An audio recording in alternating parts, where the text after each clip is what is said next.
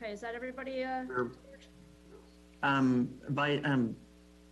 Vice Mayor Kellman, good afternoon. We are recording now and everyone has been admitted. Great, thank you so much, Serge. Welcome everybody to the City of Sausalito Regular Finance Committee meeting for Tuesday, August 17th, 2021. As we all know, pursuant to Section 3 Executive Order N2920, we are holding this electronically. I would also announce that the mayor has had a last minute conflict pop up, so I will be handling the meeting on my own. Because this is a Brown Act committee, we will not be taking any action. We cannot make recommendations because my counterpart is not here, the committee is not here, but we decided to proceed with the meeting since it was noticed and people have made time, and we wanted to take the presentations. So we are planning to have a follow-up agenda, a finance committee meeting sometime next week. So with that said, I will call this to order on my own, and then I will just solicit any public comments for items not on the agenda. Okay, not seeing any, we will move. We would normally have a motion or discuss adopting the agenda. Mr. Francis, do you have any comments on the agenda? Yes, I would like to make some recommendations to amend the agenda. Vice Mayor Cummins, remove items C6 and C7. I've had requests to present this information in a more concise, holistic, and by department manner, and I will prepare those for the next meeting. I would also like to request that we move items C8 to below C3, and that would be because of an emergency where the presenter needs to drive from Sioux City to Fargo, North Dakota. So that would really be helpful in facilitating his family emergency. Great, yeah, I'm happy to do that. So with that said, C6 and C7 will be coming off the agenda. C8 will move up to under C3, and we will keep the rest of the agenda as is. Great. Thank you for that. Okay, well then, as directed, we will just proceed with your presentation, Mr. Francis, and then a little bit of Q&A, and we'll do public comment as we normally do. Again, though, there will not be any recommendations made today. Okay, thank you. Thank you, Vice Mayor. I would ask the city clerk to give Josh Davis from HDL, who's on the call, the ability to speak and present. I'd like to introduce Josh to the Finance Committee or to the Vice Mayor. Josh is representative from HDL, through which we outsource our business tax, our TOT tax, and we outsource the management and enforcement of those revenues to that firm. So Josh looks like he's ready to start his screen, and so I'll turn the, Josh, give us a little brief introduction about yourself, about HDL, and then what you do for us, and then go into the presentation, please. Of course, thank you, Charlie. My name is Josh Davis. I am the Director of Tax and Fee Administration for HDL. We are currently the city's tax administrator for business license and transient auxiliary taxes. Today, we wanted to give a bit of a state of business license. As everyone knows, this is our first, or I suppose, second full year, but obviously a year of COVID in there, of the new tax adopted for business license. We wanted to provide an update in terms of where things are, as well as some trends and some items that we're seeing just in the aftermath of COVID and how the tax is sort of moving forward. I'll be incredibly brief in the sense of the revenue totals. First slide here is really just a quick glimpse at obviously the change that the city undertook, averaging around $650,000 a year for the prior years with the old tax ordinance, and then with the effect of the new one jumped to about 1.5. There's some stability there in 2021. So business license is a year behind in its revenue reporting. So we didn't see any of the negative activity that would have been associated with COVID in the 2020 fiscal year. due to the gross receipts activity is being done retroactively. So the 2020 period is based on 2019. So we didn't really get any information until recently about how that may affect the city moving forward. And as you can see here, we've had a relatively flat revenue line. So hopefully we believe that, you know, means that the city was, at least from a perspective of revenues, not impacted as much as we had thought was possible. So originally we had estimated a potential 6% or so decline, and it looks like the city's recuperated most of all of that. So revenues are staying strong after the code change, and we anticipate that pushing forward through this year and next year as well. Another item that we wanted to cover was just a brief breakdown of the revenue by category. So as we know, we have four primary categories of taxation for the business license. There was a lot of, you know, investment that went in developing the new tax code and trying to identify where things were. We've got a breakdown here of all of those different categories, the number of businesses, the revenue the city is getting out of each category. The minimum, the number of businesses paying the minimum. So this is going to be the small businesses that are simply paying the minimum tax amount, and as well as the total gross receipts. So I know there was some concern about the total volume of sales and revenues for the business community in general, and we track that as well. So we know just about 426 million in total sales from your general retail and hotel establishments, as an example, and 268 million from the service and professional categories. So the total pool of revenue is staying relatively flat as well, which is what, you know, the gross receipts are what the revenue is based on. So good sign here in the sense of stability and the new tax rate really kind of coming through with what was hoped it would. Another quick item that we know is of interest is just how the revenue is dispersed from inside and outside. So currently, right now, we've got your inside and outside businesses for each category.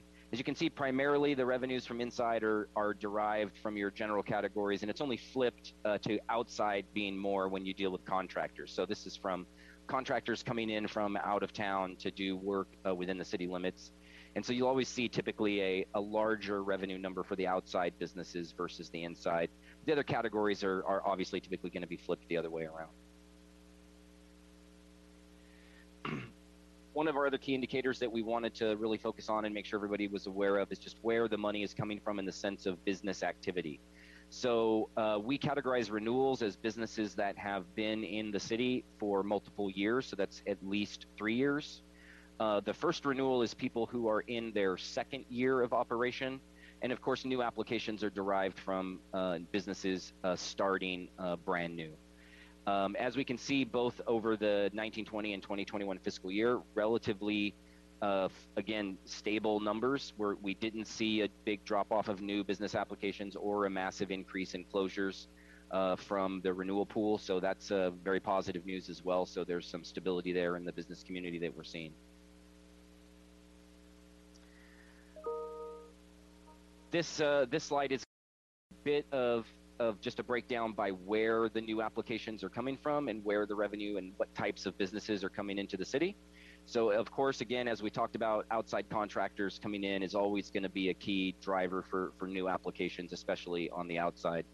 But we have had a number of new businesses inside as well. So all of your new applications in this year, by far the service and professional category gave the most for in-city businesses, followed by your general, and then the property rental coming in the last category. Back to sort of a summary here, so you can see the difference in the trends for your business sales. This is just your gross receipts by category and by fiscal year. So this represents charts in the millions, so we can see that in general, the gross receipts have risen in everything except for the service and professional category, which is down slightly in terms of their total sales versus the prior years. We have some preliminary estimates, and we can talk about this just a little bit later on, that primarily that could be due to some compliance issues, not necessarily due to the business activity, but due to a number of businesses that are still non-compliant and have not reported for this period.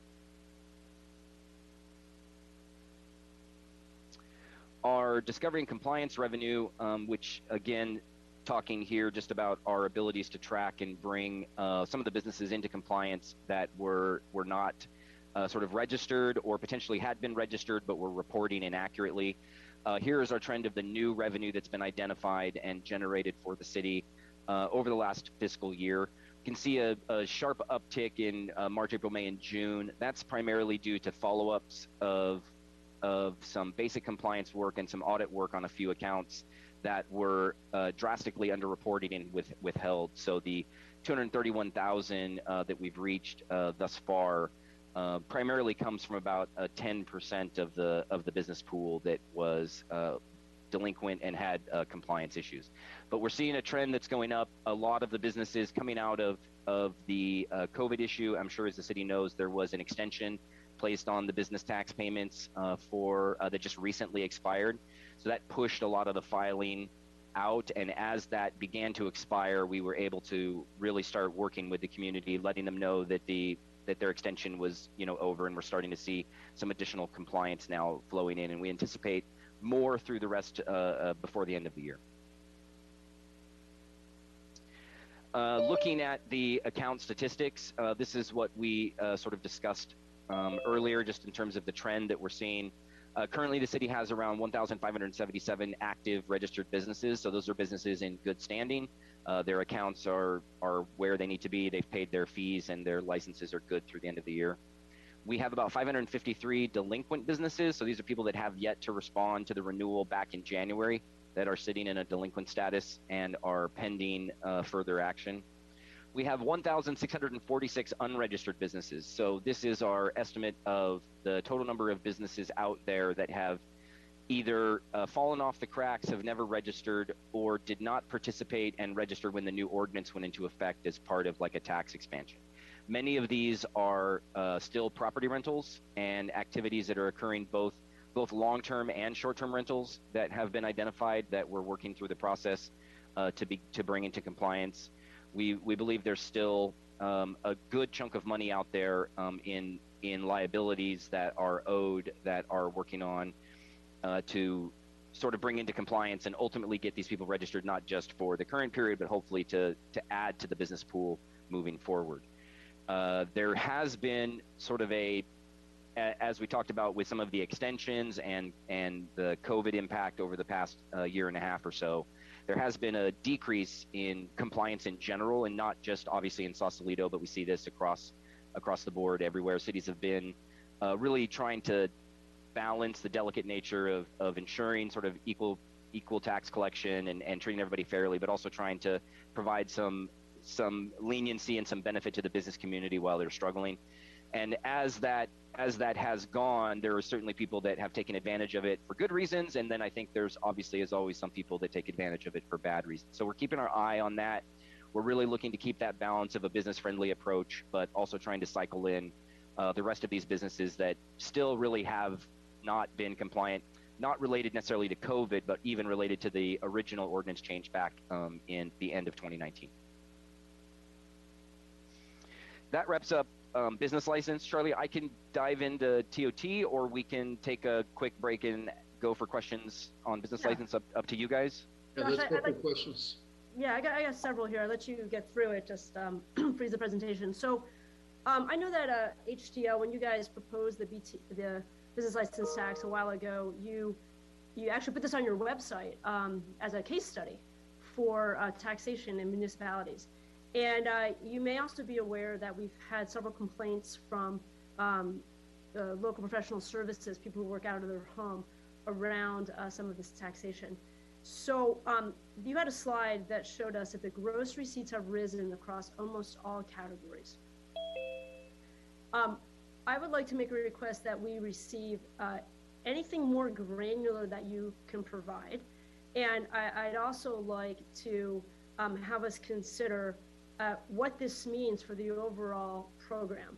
I believe that taxpayer approval is needed for increases, not decreases. And I'm wondering if there is an opportunity here to revisit, and should we be revisiting? And that question is going to be asked, so I'm asking it in advance. So I don't know if you have anything you want to mention about the granularity that you can provide, or how some of these numbers, based on your experience, might trigger a, let's just say, a rejiggering of some of the categories. Any thoughts on that, Josh? Sure. Certainly the city has the flexibility to reduce rates if it wants to. That's definitely something that can be done. You can look at exemptions as well for different categories or thresholds that can be put in. I mean, in reality, it's totally a decision for the city to make. We can provide some additional data and insight in terms of the average growth trends and where we're seeing the fall off or where we're seeing the primary growth. But overall, as I said, the service decline right now is not fully vetted out, but we can totally, as we get more data in, can provide some further insight in that. I don't think it's dipped as far as it has. Like I said, I believe it's mostly related to compliance issues, just people that just have yet to report and have yet to file or pay their activities. It could be that some of these people as well, we have moved some of these people into other categories. So as they started off, they may have been in the professional category, but when we worked with the business community to establish the new tax and put things in place, they provided documentation that showed, no, I actually should be in the general retail category, not in the higher professional category. And so we could be seeing some of that makeup up there in the top, and that growth have made up for some of this bottom loss. But in general, so far we've seen a pretty standard sort of response in terms of the business community. The payments coming in are relatively normal or average now, based on sort of how other California cities are and what they're moving to from a collection perspective. We haven't seen anything sort of abnormal, but again, you guys have your finger on the pulse of the city much better than I do, so be happy to provide any additional information and take any direction. Yeah, and I'll bring it back after. I see we have a hand up here, but yeah, I'm wondering just overall, and I have the same question when it comes to sales tax, and Charlie knows I've asked this before, how granular can we get, right? If I see service professionals, what type of granularity and detail about what we're really talking about, the types of businesses, can you provide to us legally?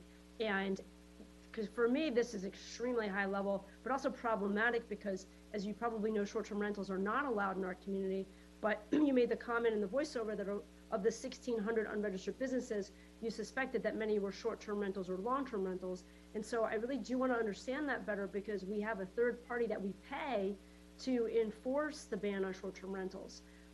And so I'm trying to understand if we're paying someone to enforce a ban, but they're still existing and they're attributing to this additional unregistered, I want to reconcile those two.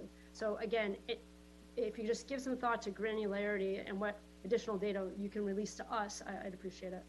Yeah, we can provide any level of detail that obviously maintains the confidentiality. So if you're looking for a breakdown of the service professional categories, we could give the personal service field versus the medical field, or different types of areas that potentially would make up those categories. And as long as we have a big enough disbursement of accounts and no one's taking up a major portion of the revenue, we can certainly provide more numbers. We can't give you specific business names and revenues, but we can get more detailed than this for sure. This is just the high level tax category. So every business in the city falls into one of these categories, and ultimately inside of each of these categories, there are a number of subcategories that we can definitely provide. Okay, thank you for that, Josh.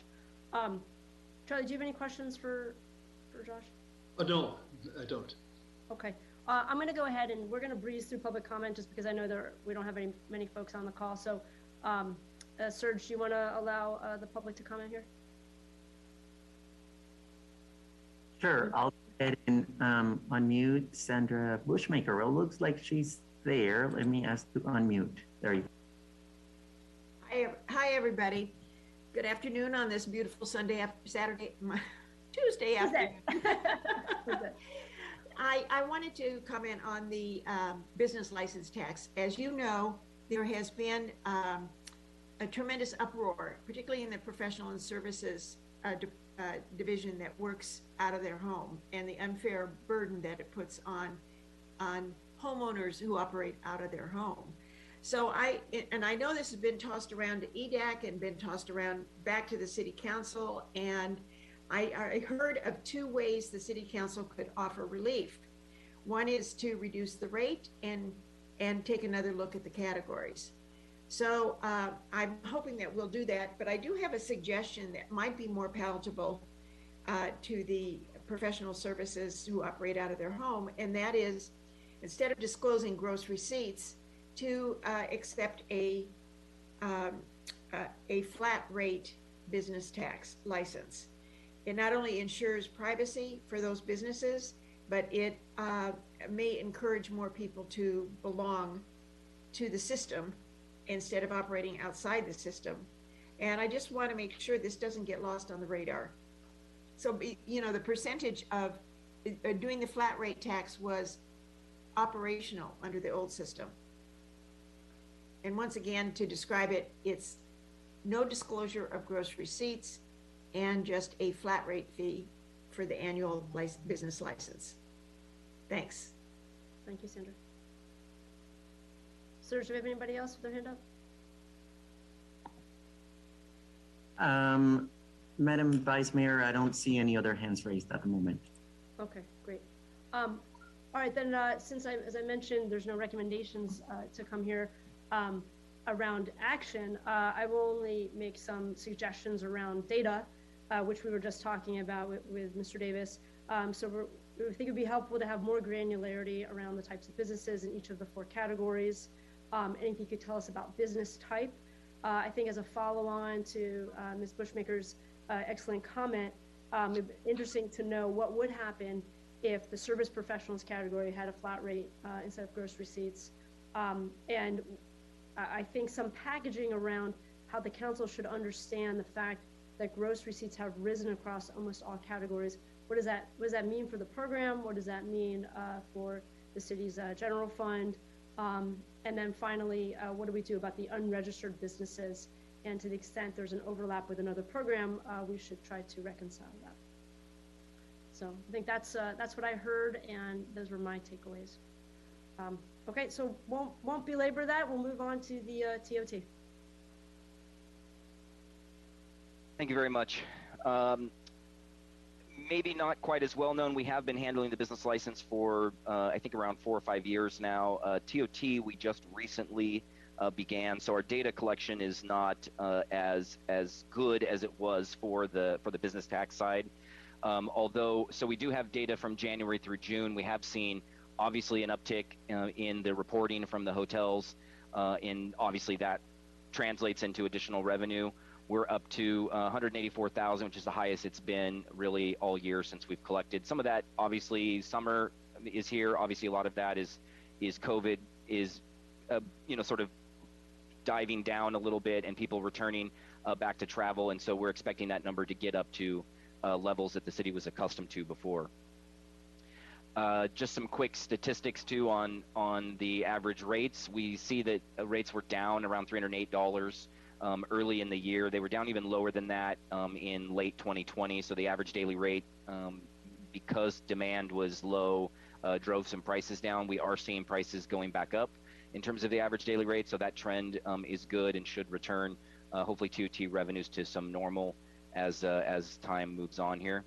Occupancy percentage as well has been a huge driver. We can see that had a low dip of 36% occupancy in all of your hotels in February, but we're back up to about 74% now. That's good news. Again, this trend line, at least with the data that we have thus far, is showing some good recovery on the TOT side. Again, not a lot of data here. We didn't have a lot of capture from before we took over. We're capturing all of these statistics now, so we'll have a lot better reports over the next 6 months to a year as we capture more data. But so far what we do have shows good trends, and it is in line with what we're seeing throughout the rest of the Bay Area as well. Everybody took you know, massive dips, and different cities had different issues with their occupancy rates and average daily rates. But this is really kind of in line with what we expect and what we've seen in other cities. And again, short on the TOT. Apologies for not having more data there.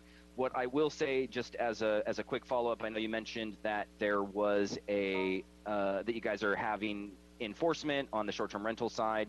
We do believe there's still people out there. We have a list. We can probably add that to the next report and get that over to Charlie of the people that are still operating and the revenue sort of loss, and then the obviously the compliance issues of having the activity. And we can send that over for your review and for the vendor that you have to potentially follow up on. Yeah, Josh, that would be, I think, much necessary. Please make sure the city manager receives that, because if we're paying someone to enforce and it's not happening, I don't want to waste money. Right. Just a comment, Josh. I mean, we pay someone to enforce no rentals, but if a person does rent, we want to make sure that we collect the transient occupancy tax. Yeah, both. It's part of why we have this item covered is because we are looking at, obviously, people that are doing the short-term rentals are also delinquent on paying the business tax because they're renting and need to pay that as well. So as those pop up, we are doing that and working on them. We don't have again, everything's been very balanced, right? We've had a very business-friendly, I would call it a very passive approach to compliance lately. We're trying to be just at the direction of the city, as business-friendly as we can. But these areas are starting to pop up and yeah, as you mentioned, crossing over multiple categories. So as we identify those, we'll be letting you know as well and keeping you in the loop in terms of not only the business tax side, but yeah, on the TOT side as well for these individuals. So Josh, I have two questions for you. So the city website says that TOT reporting is monthly and online.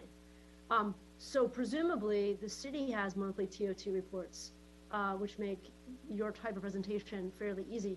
Do you not have access to that? We do, yeah. So the monthly filing and everything is processed by us. So all of that data is handled by us. So when the hotels go online to file their TOT returns, they're filing it directly with us. So that is where we receive the data.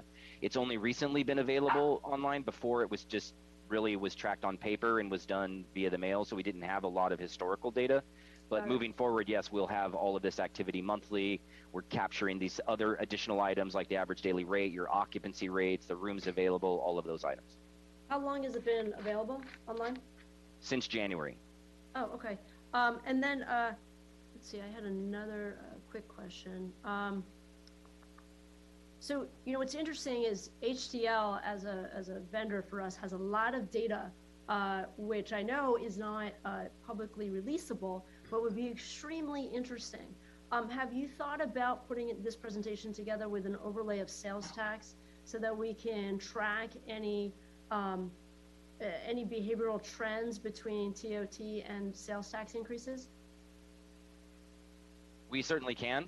That's something that's there. I know we've worked on a couple of other projects for some of the geo areas the city has, both with sales tax and business tax in the past with economic development, I believe.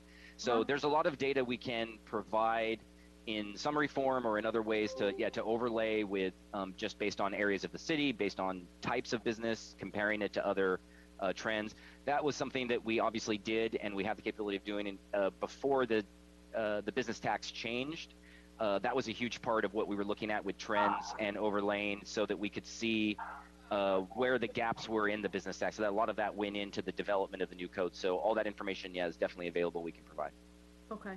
I do have some more comments, but let's just see if we have any public comment.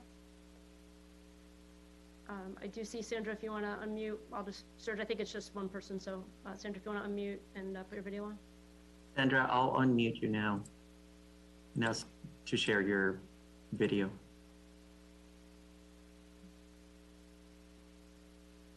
It's funny, when I try to unmute it myself, it doesn't work. And then you do it, and then I can't do it, and then we do it again. So here we are.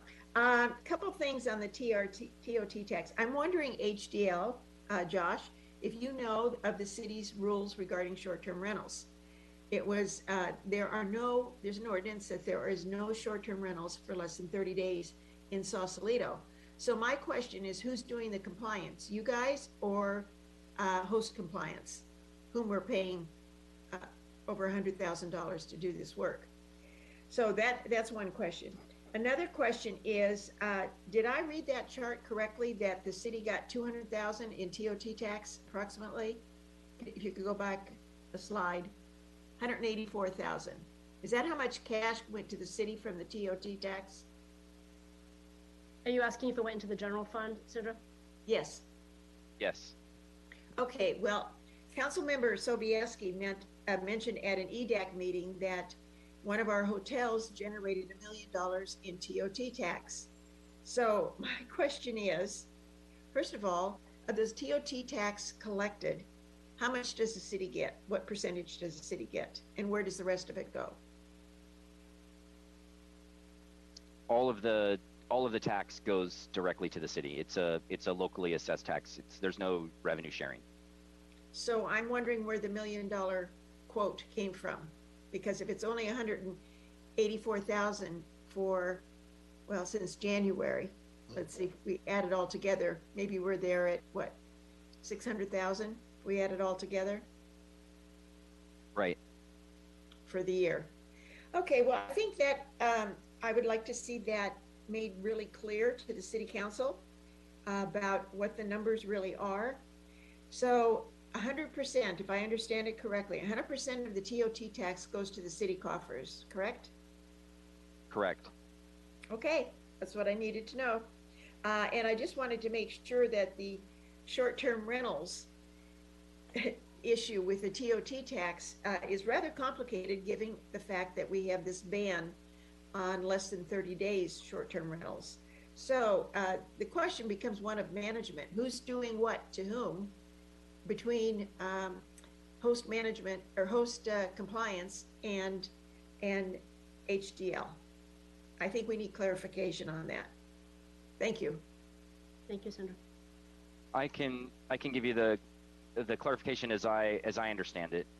While we offer a similar service to what Host Compliance does, we're not currently contracted with the city to do that. So that the host is identifying the properties, right? They go out to all of the different websites where these people that facilitate short-term rentals, they try to find those people, identify who they are, and then I would guess they're sending letters or doing something to let them know they should stop. So I'm not sure what enforcement or level of activity is on their contract. That is what we would do if we were doing the administration. So I assume it's something similar. Then you work through getting them to take down the listings, you monitor them. So we also have a process where we monitor the bookings proactively. So I can see that a booking is coming up and you could actually prevent the booking from happening, right? So you can catch it before they stay, not after they stay. So I assume they're doing something similar. I don't know, but on our side, we're just enforcing sort of the tax requirement. So if somebody does the work and ends up having a guest stay, they are required, whether the activity is legal or not, to collect and remit the tax. And so that's what we're currently focused on right now. And then the regulatory side would be the city and Host Compliance. Thank you for that, Josh. So Serge, any other members of the public? Madam Mayor, I see no other hands raised at the moment.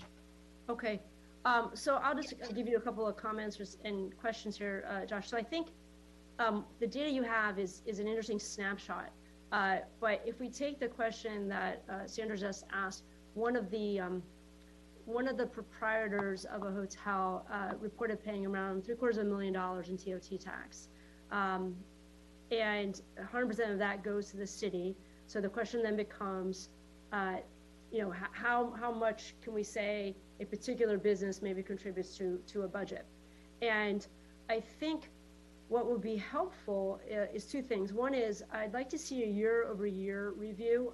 This is a COVID snapshot. I would like to see what this looked like in 2018 and what it looked like in 2019. Again, we're looking for trends. We're looking for understandings in non-paranormal years, if you will. And then within our really big contributors, I think to the extent you can with a confidentiality provision in mind, some type of pie chart that lets us understand the allocation. And I want to be a little bit wary around lumping information in some fashions, because to say, I know that on the sales tax, we lump things like downtown, Spinnaker's downtown, but Sausalito Yacht Harbor's also downtown. One's a restaurant, one's a marina. Really misleading to dump them together because they're both downtown. So I would love if HDL could work on finding some level of granularity within your buckets so we can better understand the sources of our various revenues as granular as possible. And if I just gave you a problem set, I'll just tell you our Economic Development Advisory Committee is trying to figure out, as an example, that if we increased hotel occupancies in the winter months by 10%, how much would hotel gross receipts increase by? And then based on that, what would be the additional annual increase in tax revenue? And that's the type of information I would like this PowerPoint in your presentation to tell us. So the snapshot is great as an intro, but I'd like to see some analysis of the data over non-COVID years with an understanding and more granularity around the types of businesses as they contribute, how those contribute to the overall general fund, and how sort of pulling on different levers might be financially beneficial to the community. Does that make sense? Absolutely, yeah, and certainly some data we can provide, and probably some additional economic development resources that our economic development team could provide to help augment that as well. The only issue I have, which, you know, we can coordinate with the city after this, but I'm not sure that we have the historical data on the TOT, and so that's what we'll have to find out. It may be somewhere at the city, maybe on paper we can pull it up and do some data entry, but currently right now we only have the data from January 2021 through June, you know, through today. Not to worry, I'm very confident somebody on this Zoom has it. I'm pretty sure Mr. Francis does. And yeah. As an example, Charlie has shared with me that based on his historical records, about 25% of TOT is generated from November through February, right? So 4 months out of 12 has 25%. I would love to see that here. I want to see that slide. I want to see that year over year. I want to see if that is changing. I want to see the allocations, and then if there's a sales tax overlay, so that we can move forward with some economic development decisions based on pulling different levers. But I don't have enough of that information in the data as presented today. Great. I will work with Charlie and the city on getting something together. Great. Josh, let me ask, Madam Vice Mayor, may I ask a question? Yeah. Yep. Josh, what is the confidentiality rules on hotels? Are there any? There's typically not on the TOT. So the difference here is mostly because it's not the hotel's money, right? The hotel isn't the one paying the tax. The guest right. is the one that pays the tax. So there's not a lot of confidentiality provisions on that. They're a trustee of the city's money from the guest in the hotel. And so, yeah, we're not as restricted on that as we are with the business tax, which is a tax they pay versus that. So I think we can definitely do some analysis here. The other issue is you don't have enough hotels to hide some of the bigger ones anyway. So we're kind of limited regardless. So I think, yeah, we've got a little bit more flexibility on the TOT than we do on the business tax. So, Madam Vice Mayor, may I answer the question about who's paying what? Oh, yeah, please. And Charlie, what an excellent question. I was going to say that's a really excellent insight. Please, we are. And I know you're mentioning it now, but when we revisit this in the sort of revised PowerPoint, if what Charlie's about to show us can get included, that would be very helpful. Yeah. So, Josh, up until 2015, going back to 2003, I used to keep the revenue by month that it was accrued. Okay. Between 2015 and January 1st, when you started, I don't know if we have that information of the month. I know when we received it, but I don't know what month we received it for. That would take some digging. Maybe your firm and my firm can work on that together. But here's an example of TOT throughout going back to 2002. And yes, in 2019, when the tax was raised to 14%, thank you for reminding me of that, Vice Mayor, Casa Madrona did pay $936,000 in TOT tax. This is coming from the city's accounting system. So, can we see the others? Is that okay? Sure. Inn Above Tide is our second biggest producer in 2019, again, $655,000. And then followed by Gables Inn and Hotel Sausalito. And what you're seeing there, there's a percentage. So if you go to the one on Inn Above Tide as an example, or Casper, fine, that's fine. The 32% that is the total for TOT in that particular category. Is that the percentage? It's it's 35. So the 655,000 is 35% of the total 1.8 million that was generated that year. In TOT. Yes. Okay, and then do you also have something that shows the total of the general fund? Oh, so 1.86 total general fund revenues are.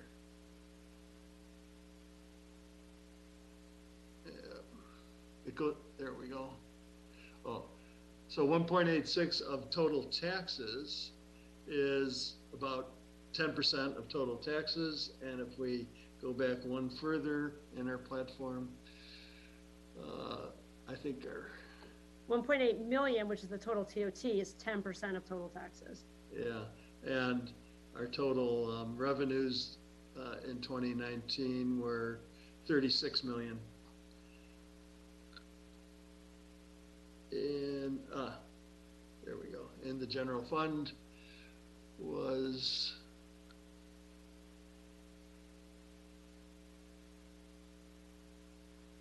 get rid of this 2018-19. It's slower because of Zoom. Should we get a total down here? Well, let's get here. 18 million, so 1%.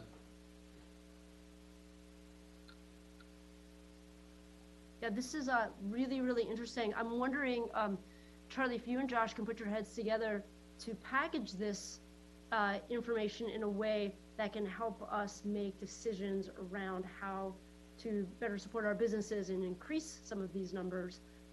It feels like there's a way to use this data in a more analytical fashion. What do you think? Oh, absolutely. That's why this site is up there for us to be able to drill down and use it for decision making. It's right. So I'm asking though, how can it be packaged in conjunction with HDL's presentation so that we can see it clearly in a snapshot and draw some conclusions around it that the council can, so the council doesn't have to look at OpenGov in real time kind of thing. Yeah. Okay. Any other questions for Josh, Madam Vice Mayor? I don't think so. That was very helpful. Thank you. Very helpful. You know, out of curiosity, Charlie, I know you're very agile with OpenGov. I've had questions of folks who've tried to track things in OpenGov, looking for text descriptions for account number, fund, department object, or JE number. Do we have that? Is that something you can download? The let me share my screen again. So within the OpenGov platform, there's this filtered column here.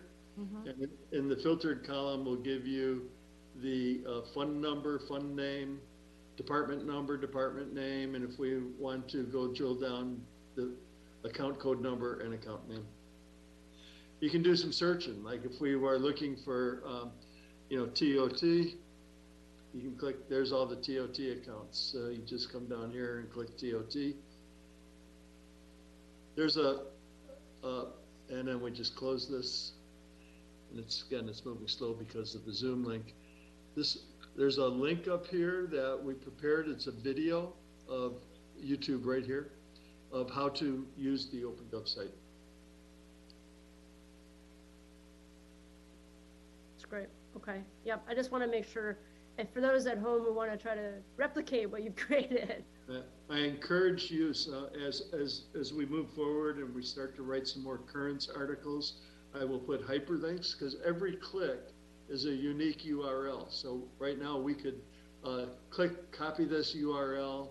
We can share it by Facebook, Twitter, or put it in an email, and I'll be putting that into the currents so that our residents can say, oh, finance CFO is saying, you know, this, I want to check that. Boom, they click on that link, they come to the site, they see it's coming from audited financial statements, and, you know, it helps build the confidence back into the finance departments. Yep, I agree. Okay, thank you for that. I think that was very helpful. Appreciate your work there, Josh and Charlie. Okay, I know we've got a guest presenter here. Well, okay, yes, for item C3 then, we're going to turn it over to Chad Hess from Aid Bailey. Chad and his team are the contract finance manager for the team, and he put together a presentation for rents. All right, let me share my screen here. Let me know when that comes through on your end. It's true. Okay, perfect. So Charlie had asked me to put together kind of a summary of outstanding rents under the rent relief program. So those individuals who took advantage of that deferred rent. So for MLK Cottages, we had four individuals or four tenants that did take advantage of the deferred rent. Here you can see their balance as of 6/30 when that program was originally supposed to end. A $50,000 balance of outstanding rents that will be deferred and collected over the next 36 months. Here you can see the current balances or the monthly balances that those individuals will pay in addition to their normal base rent. There is a potential county assistance or rental assistance that George has applied for. We are working with the county. We've given them all of the supporting records or documentation that they need to make their determination, their decision. So that will help pay some of his outstanding balance. The Spinnaker has agreed to. Yeah, Chad, Madam Mayor, if I could ask a question of Chad. Yeah, and try to make this about 5 times bigger. I certainly can. I apologize. Yeah, okay. For that. That'd be great. Thank you. Yeah. I think the current program that the City Council extended was through August of this year, isn't that right? I believe so, yes. And so that would mean in September, the property manager would have to go out and negotiate and these recapture amounts and make sure that everyone's paying those. Yep, yep. So our original understanding is it was going to end at the end of 6/30, but that was extended by an additional 2 months from our understanding. So those amounts are subject to change, but those were the balances as of 6/30 when this was prepared. Okay. And another question, under the rent relief program, were utilities deferred for all tenants or? I believe they were. I believe there were no utilities charged for the tenants. Okay, and that was part of the council action. Yes, yep, and they weren't deferred. I believe they were forgiven. We weren't charging utilities. Okay, and there wasn't any other rent relief reduction in rent for the others? For the schools, I believe there was a 15% reduction in rent. They did not take advantage of the rent deferred. They were granted a reduction in rent. Okay, and you have a report on how much the deferred rent and the forgiven utilities were?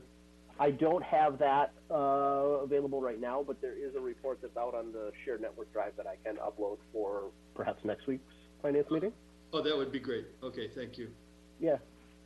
Madam Vice Mayor, do you have questions on MLK?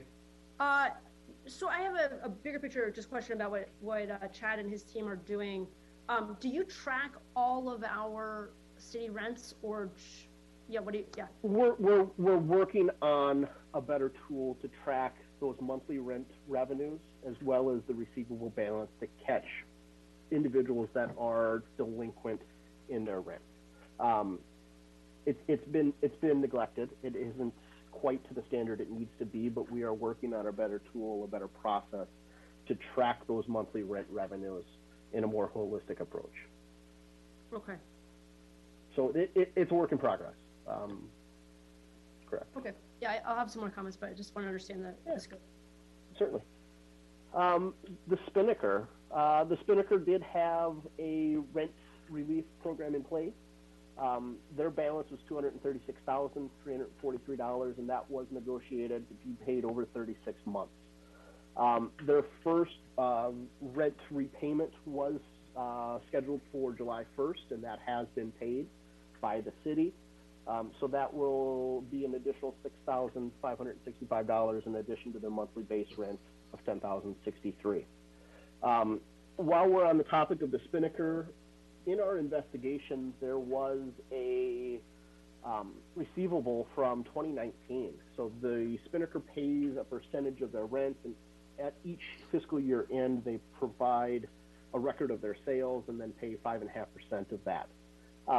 There was a $180,000 receivable that was booked as part of the audit entries for 6/30/2019, and that amount was never collected. It went through last year's audit as a receivable, and it just sat there. Oh, wait, so but you guys are our auditor. How did it go? I'm not the auditor. I'm not the auditor. Mays and Associates are auditor? Yeah. Correct. Auditor. Correct. So as we were digging into that fund, this receivable bubbled up. The balance didn't change, so we started asking questions, and Charlie reached out to the Spinnaker and said, hey, we've got this receivable out there. Can you show record of payment? They did some investigation, and it was an outstanding check on their bank rec is what they're claiming. So they had arranged payments. Subsequent to that, they have paid. They paid in 2 installments. The first one came about the first of the month. The second installment was coded or received today. So the $180,000 has been collected and paid in full by the Spinnaker as of today. And so, Chad, that was the check for 103, and then the balance of $77,000. Yes. Correct. Yeah, the correct. 70,000 came. 77 today. Came today. Yeah. Yeah. Yep. Came today.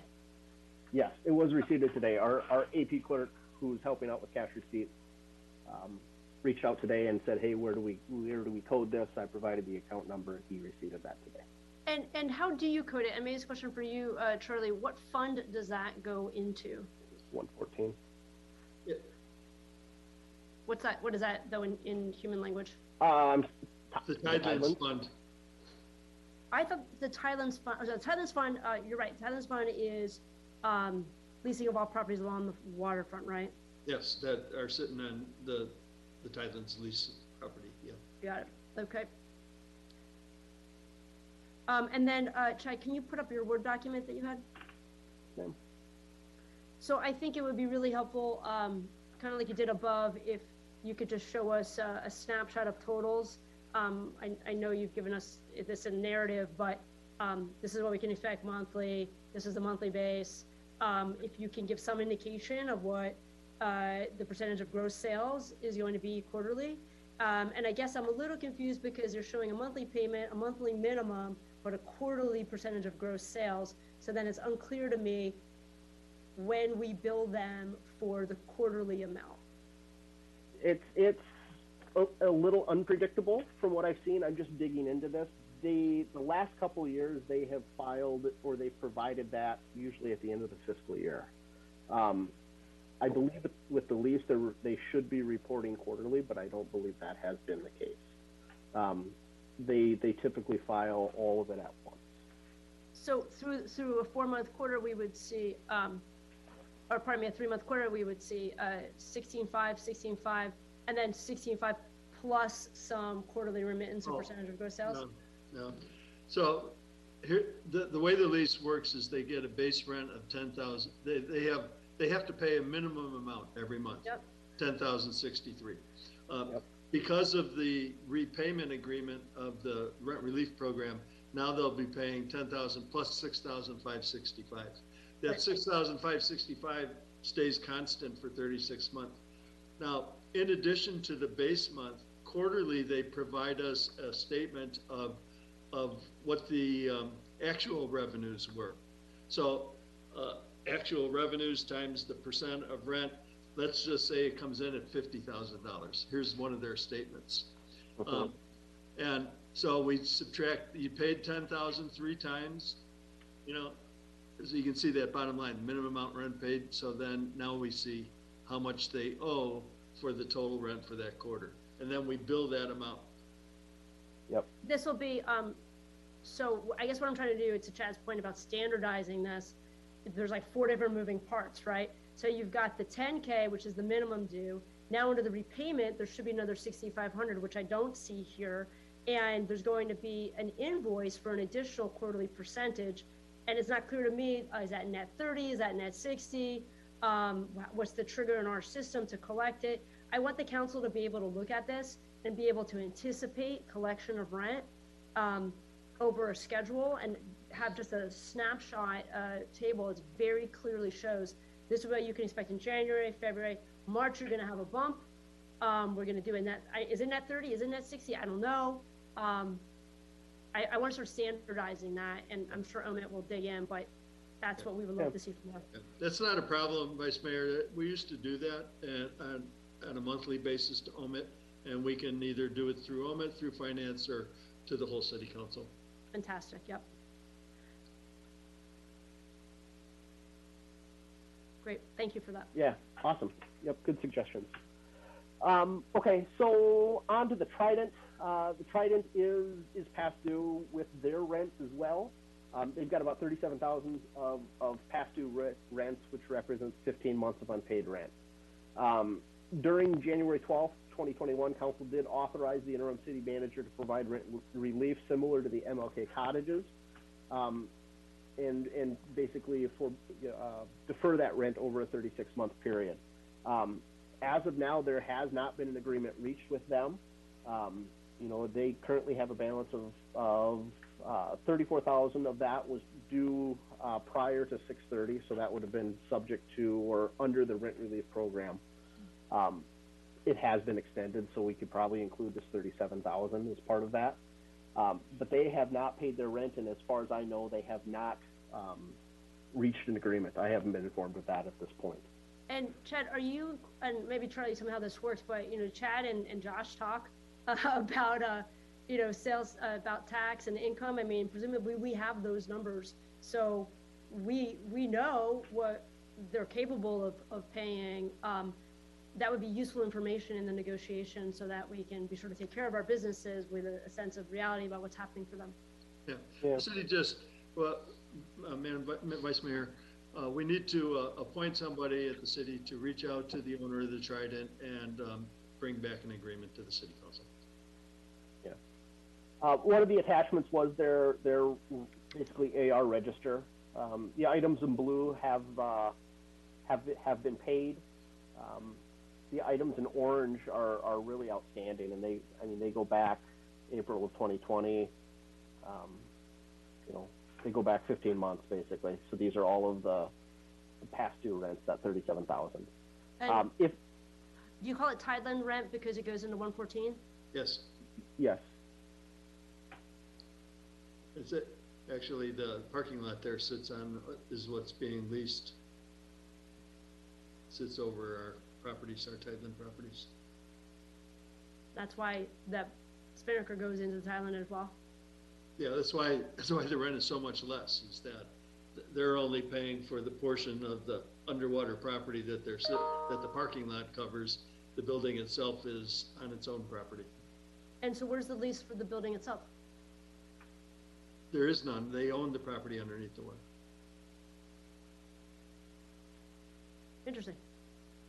So they're just leasing the parking lot then? Yeah.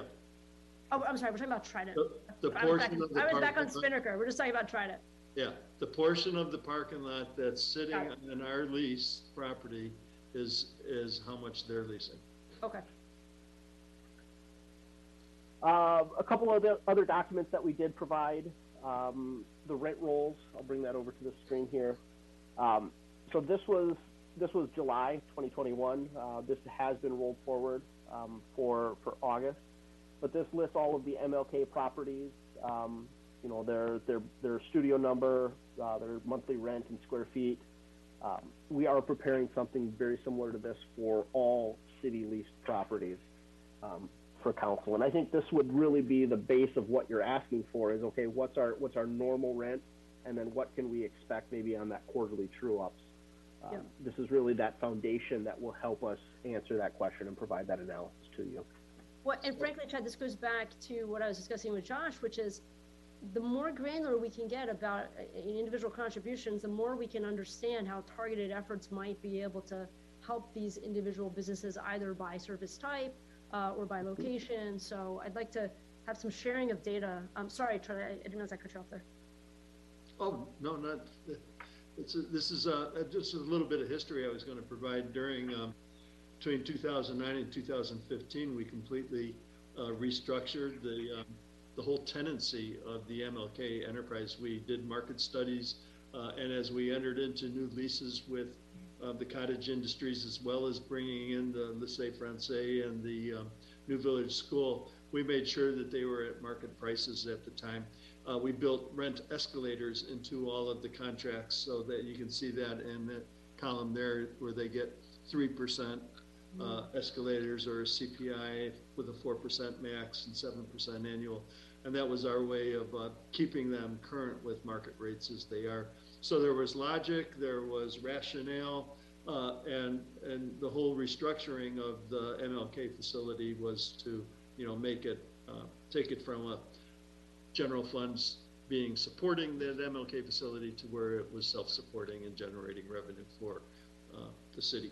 So a lot of rationale went into putting all this together. And then, like, as I mentioned earlier, on a monthly basis, we would bring this rent roll to the OMIT committee so that they could see that every industry was paying. We had a zero tolerance back in 2012 to 2015 on people being delinquent on rent. We would initiate eviction procedures if somebody went delinquent. Great background, very, very helpful. Let's keep in mind, Charlie, some way to convey that to council, maybe in the staff report that you provide. And the rent escalator is also really great information. Thank you. The last document that was attached to this item was how we arrived at the numbers for MLK, the past due rents. So this just shows the tenants.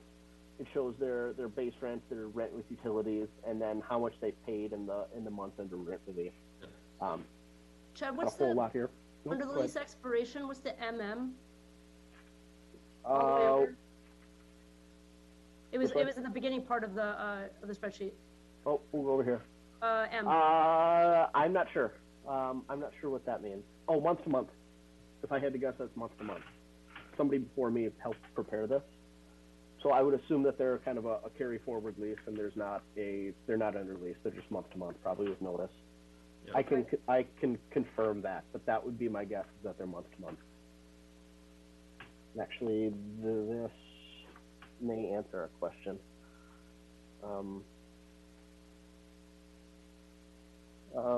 George. Yeah, month to month. M to column L. There you go. Okay. Thank you. Yeah. All right.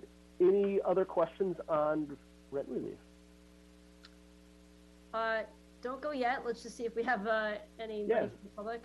All right. We do have one. Sandra, your thoughts? Serge, will you do the unmuting, please?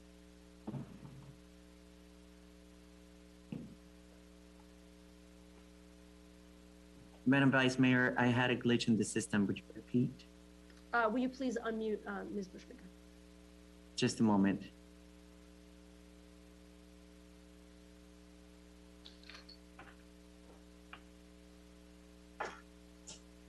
And Ms. Bushmaker, you've been unmuted. Hi, everybody. One other question. What is the impact of the MLK certificates of deposit vis-a-vis Measure F on these rental incomes? And where are those costs accounted for? Yeah, I can answer that. Please, Charlie. Thank you. Good question. And Vice Mayor, you want me to address that? Yeah, that'd be great. Thank you. Okay, let me bring it up on the on my screen first, so that we don't have a delay. So the MLK facility, Mrs. Bushmaker, is a what we call an enterprise fund, which means that it's accounted for all in one fund, the revenues and its expenses, including the certificates of participation that were issued back in 2015. Here we go. MLK. So again, on the OpenGov site, which I can refer you to, you can start to take a look at, here we go, history of revenues versus expenses and just the MLK fund. So you can see here, I've clicked just the MLK fund, and we're looking at revenues versus expenses. The big spike here is the certificates of participation and expenses that were going out that included relieving some of the general fund advances that were existed in place. So you can see here are the revenues, here are the expenses, and included within the expenses should be the COP debt service.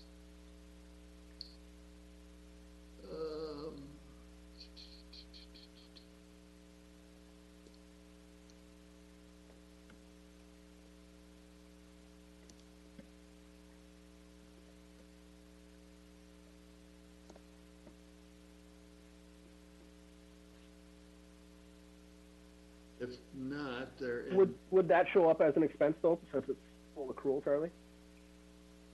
Oh, the principal payment wouldn't, just the interest payment. It'd just be the interest. Yeah. Yep.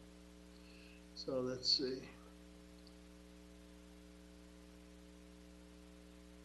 So these,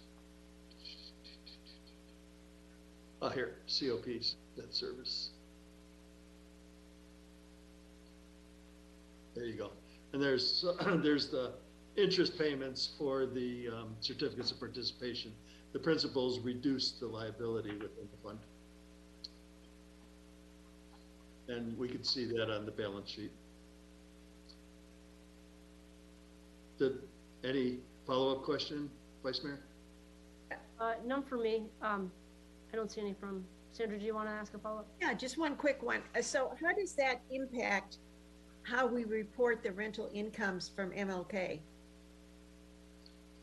Oh, the rental income is the income side of that first screen that I showed you, and then the COPs, principal and interest, are part. The interest part is on the expense side. Yeah. So we have a net what? A net loss, net gain? Oh no, yeah, we have a net revenue. Let me stop sharing for a second so this moves faster, and I'll show you that screen again.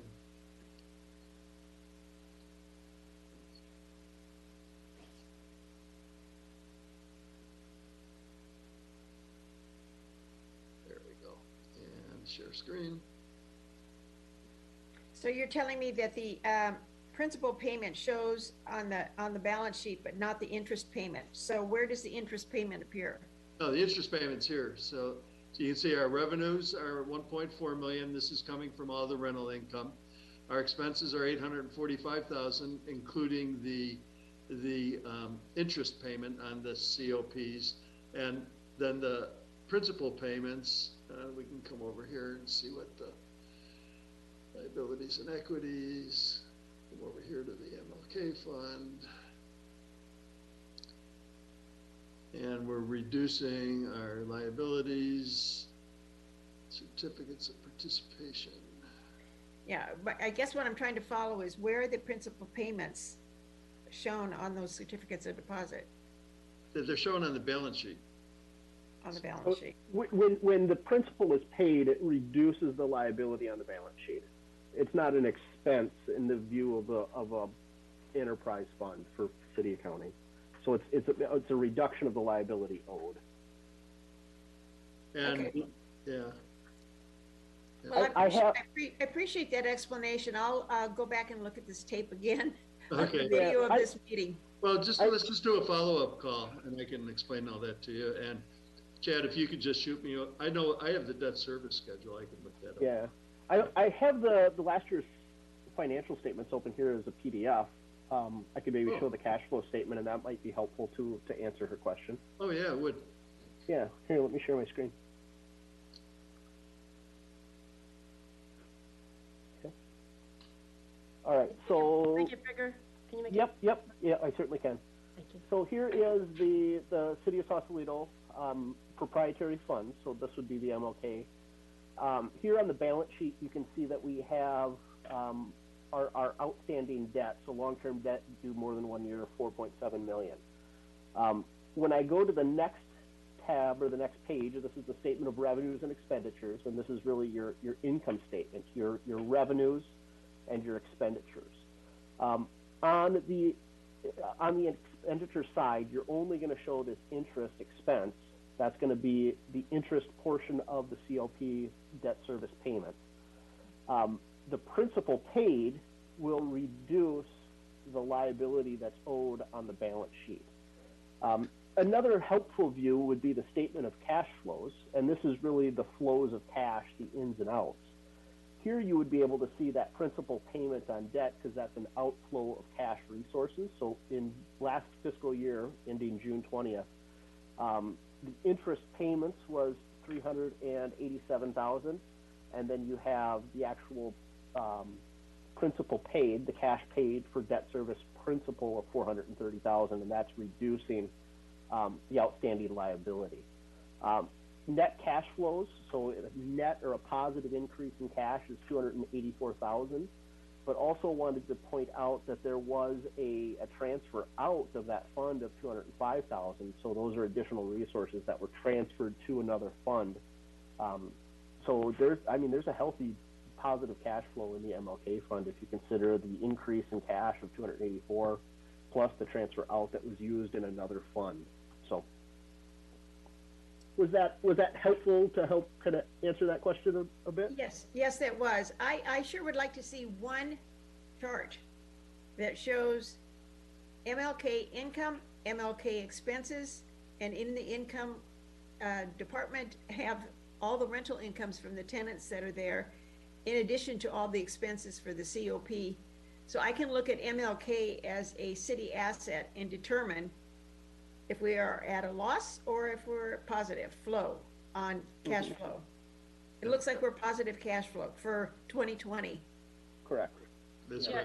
So let me contextualize that a little bit more, and I agree with that suggestion. So I think as part of this presentation, we do need to understand the underlying interest and debt service, right? So I feel like we're missing the interest and total amount paid to the certificate holders. I've seen the issuance costs, but I think that needs to be, that debt service schedule should be part of the overall package that you provide, so that we, particularly for this property, and I know Charlie, you've presented some of that, so that we understand the total interest that will be paid on the COPs in the analysis and not just the interest to date. Sure.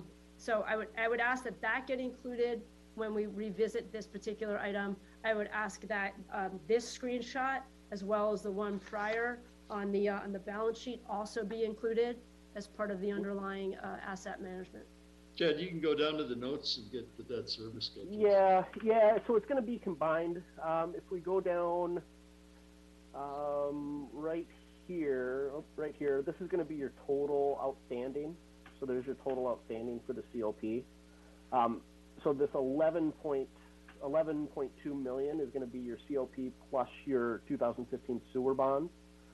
That's not an MLK. Yeah. No, but here's that 11.2 that I wanted to show you, and this is going to be your principal and interest for 5 years. But this is all business type. That's going to be your COP plus your sewer. The published financial statements aren't going to give you just COP. There is a schedule that I can show, and we can certainly provide that to future finance committee meetings if you want to see that.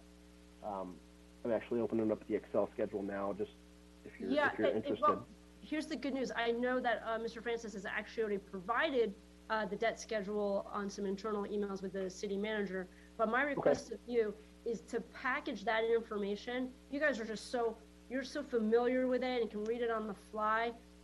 Help us make sure that the community and the council are on the same page very easily. So I'm looking at the revenues and expenditures. I'm looking at the balance sheet. Tie it in for us on the leases and the amounts.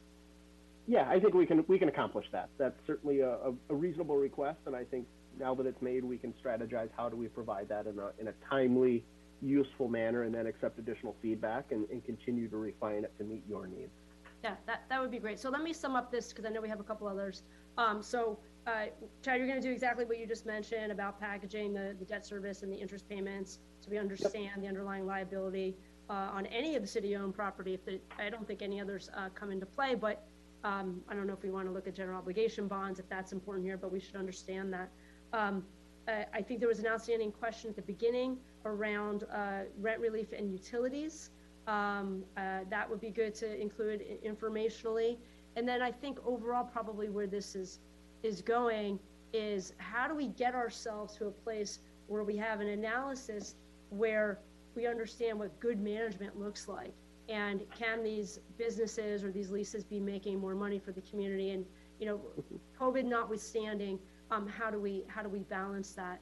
And that will impact the council's decisions around whether management of these businesses should be under one person, accountability around that, standardizing terms, having open bids, things like that. That's the groundwork that the Finance Committee needs to lay for OMIT and the General Council, so that when somebody's lease expires, we have an open bid process and we understand what's happening. Okay, you got it. I won't belabor the point. Awesome. Yep, we can certainly make that happen for you. Fantastic. Thank you. Awesome. All right. I believe I am presenting on the item that was moved forward. I think it was item 8 originally, yes. The treasurer's report. So let me go ahead and I'll share my screen one more time. So I'll present on the actual numbers to start with. So here is kind of the very high level summary of the treasurer's report and where the city's cash resources are held. So if we look at kind of the par value, $24 million in cash resources, 37%, and I'm sorry, I'll make this a little bit bigger, 37% of the cash resources are held at the Bank of Marin, 8.9 million.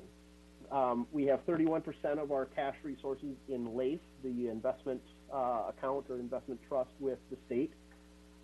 17% is in our PARS trust for pension and OPEB, and I will give that detailed breakout on the next page.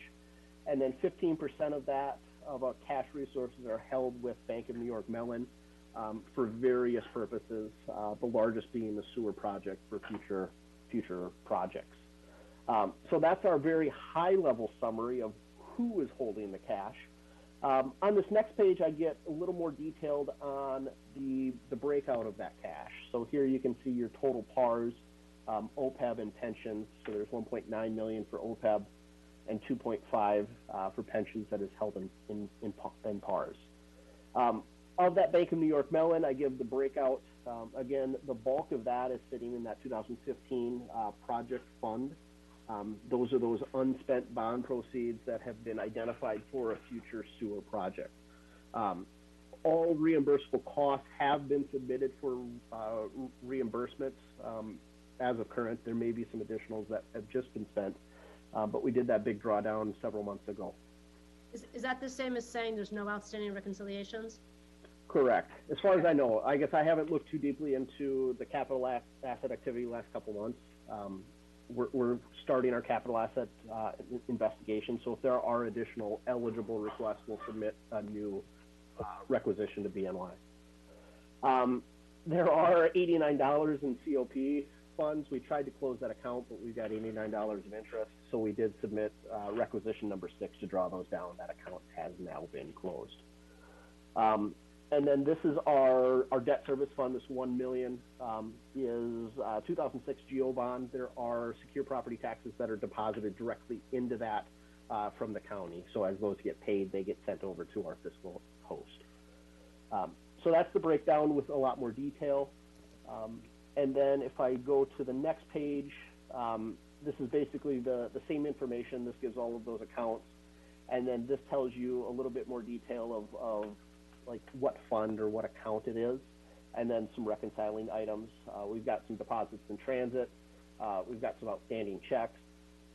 And then there is a payroll challenge that we're working through right now. This $186,000 is really a prepayment of 7/1's pay period. So there's a payroll that was paid on 7/1. They pull the cash one day ahead, so that's really a prepaid asset. And then we've got this $11,000, which is a reconciling challenge with paychecks.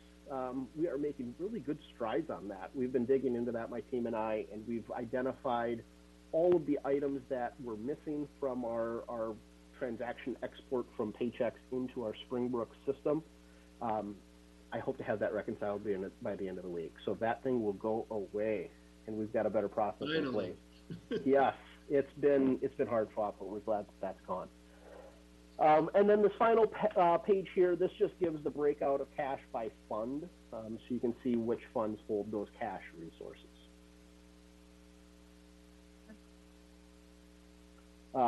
Overall, if I go to the staff report, it just gives a little bit of a narrative. The thing that I do want to point out, you know, that there was an increase in cash of about $1.4 million, up from $23 million in the prior quarter. And that's pretty standard. Quarters 2 and 4, you're going to see increases in cash because that's where you get the bulk of your revenues from property taxes.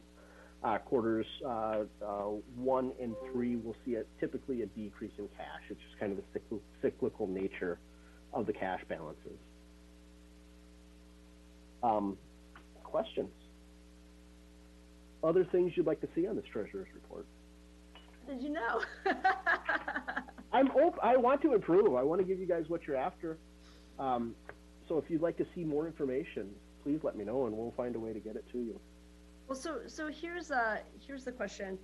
So the treasurer's report is as to cash balances, and other reports are mostly to fund balances, right? And they're not identical. No. So I'm very open to recommendations for how. Wait a second. The totals are identical. Okay. We are fully reconciled through July. Total book balance equals total bank balance. Great.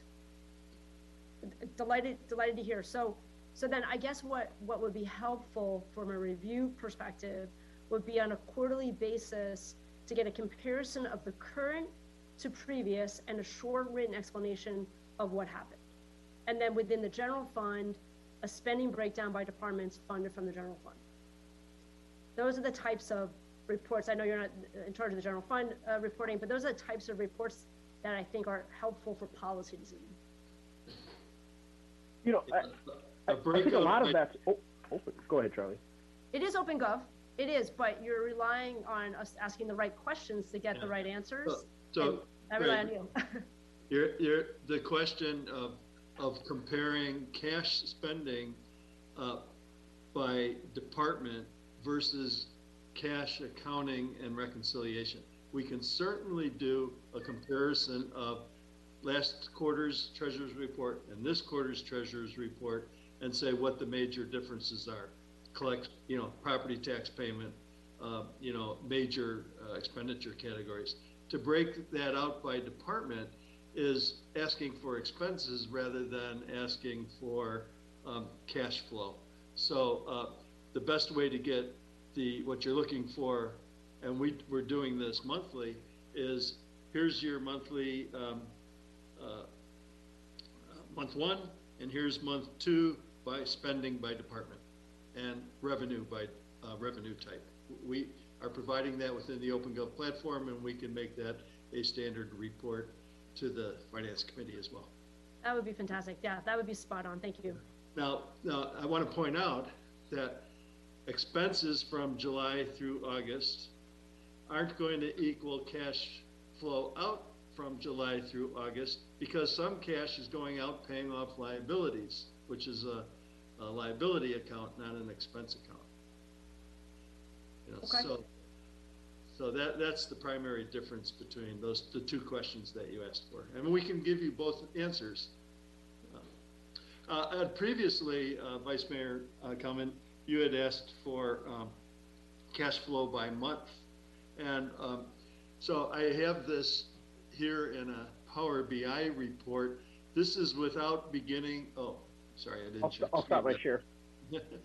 This is without beginning or ending balances. So we can see from fiscal year 3 to fiscal year 20, in July, we have outflows usually pretty negative.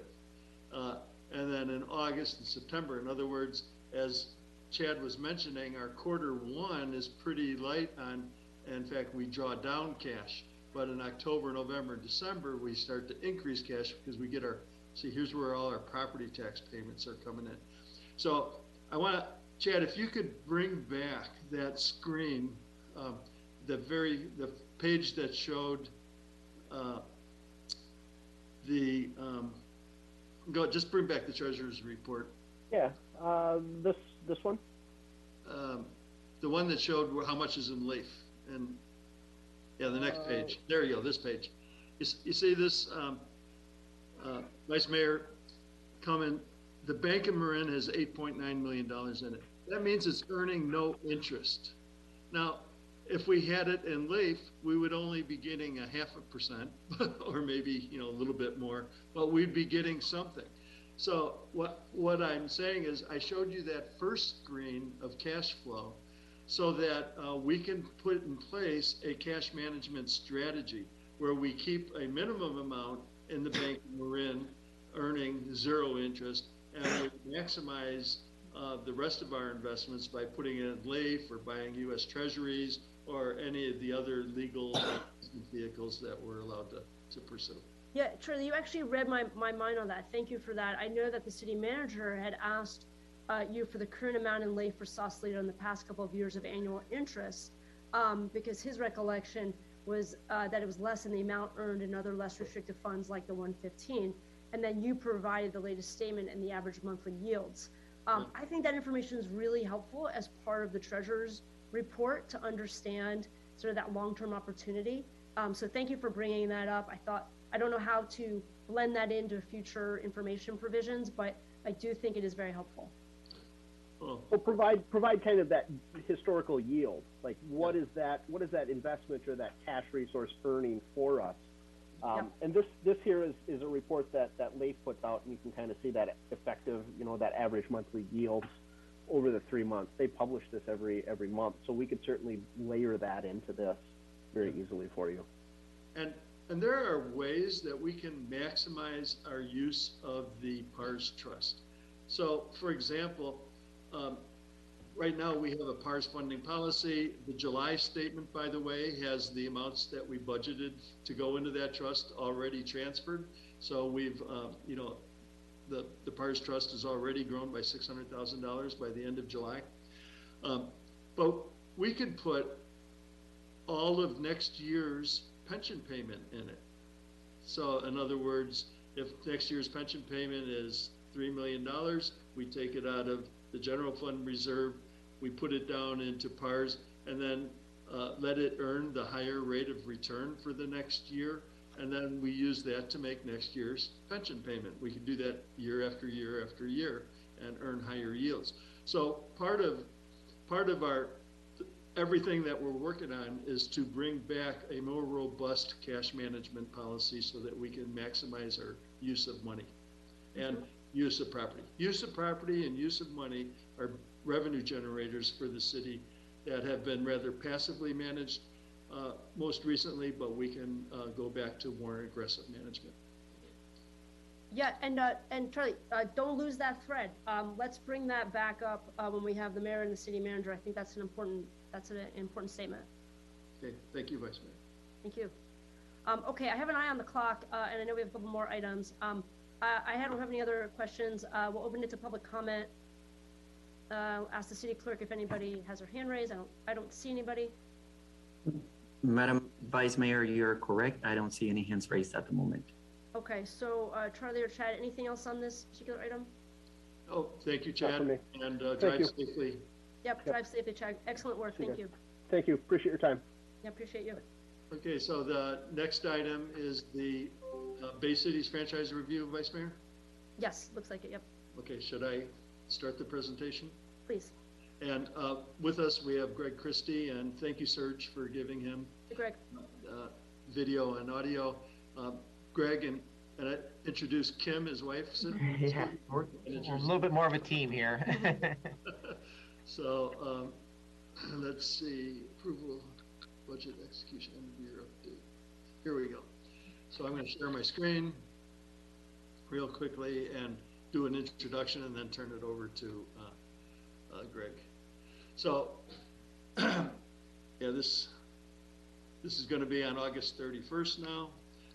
And, you know, kind of a history that we've gone through with Bay Cities. We entered into an agreement in 2002. This kind of gives us a history, Madam Vice Mayor, of when it was amended, when the rate review years were, and you know, major events that have occurred in the life of this franchise agreement. The big thing to point out is that the rate review that was scheduled for 2020 was delayed until 2021, and they have not had their rate review increase for all of 2020, 2021, and so we've gone like 20 months. And so this rate review request would go in effect on September 1st. Now, I also want to point out that the franchise agreement calls for a rate review every 4 years, and then in every one of the other 3 years of the franchise agreement automatically includes a CPI adjustment, and the franchise agreement spells out the calculation of that CPI adjustment. So,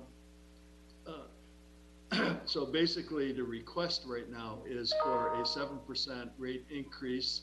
They're waiving the CPI adjustment that would be effective on January 1st of 2022, but the franchise agreement provision for a CPI adjustment in 2023 and 2024 would still be in effect.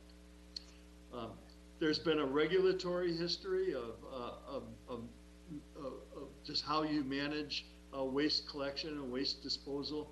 And those regulatory requirements have some key jurisdiction dates, and they impose significant impacts on not only our local government, but the waste provider as well. So,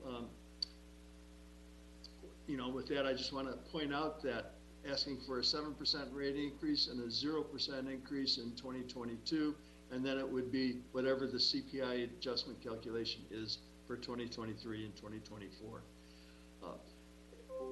We did a comparison of the proposed rates after the 7% review with the rest of the entities in Marin County, and City of Sausalito would still be at the lowest of the other entities in Marin County.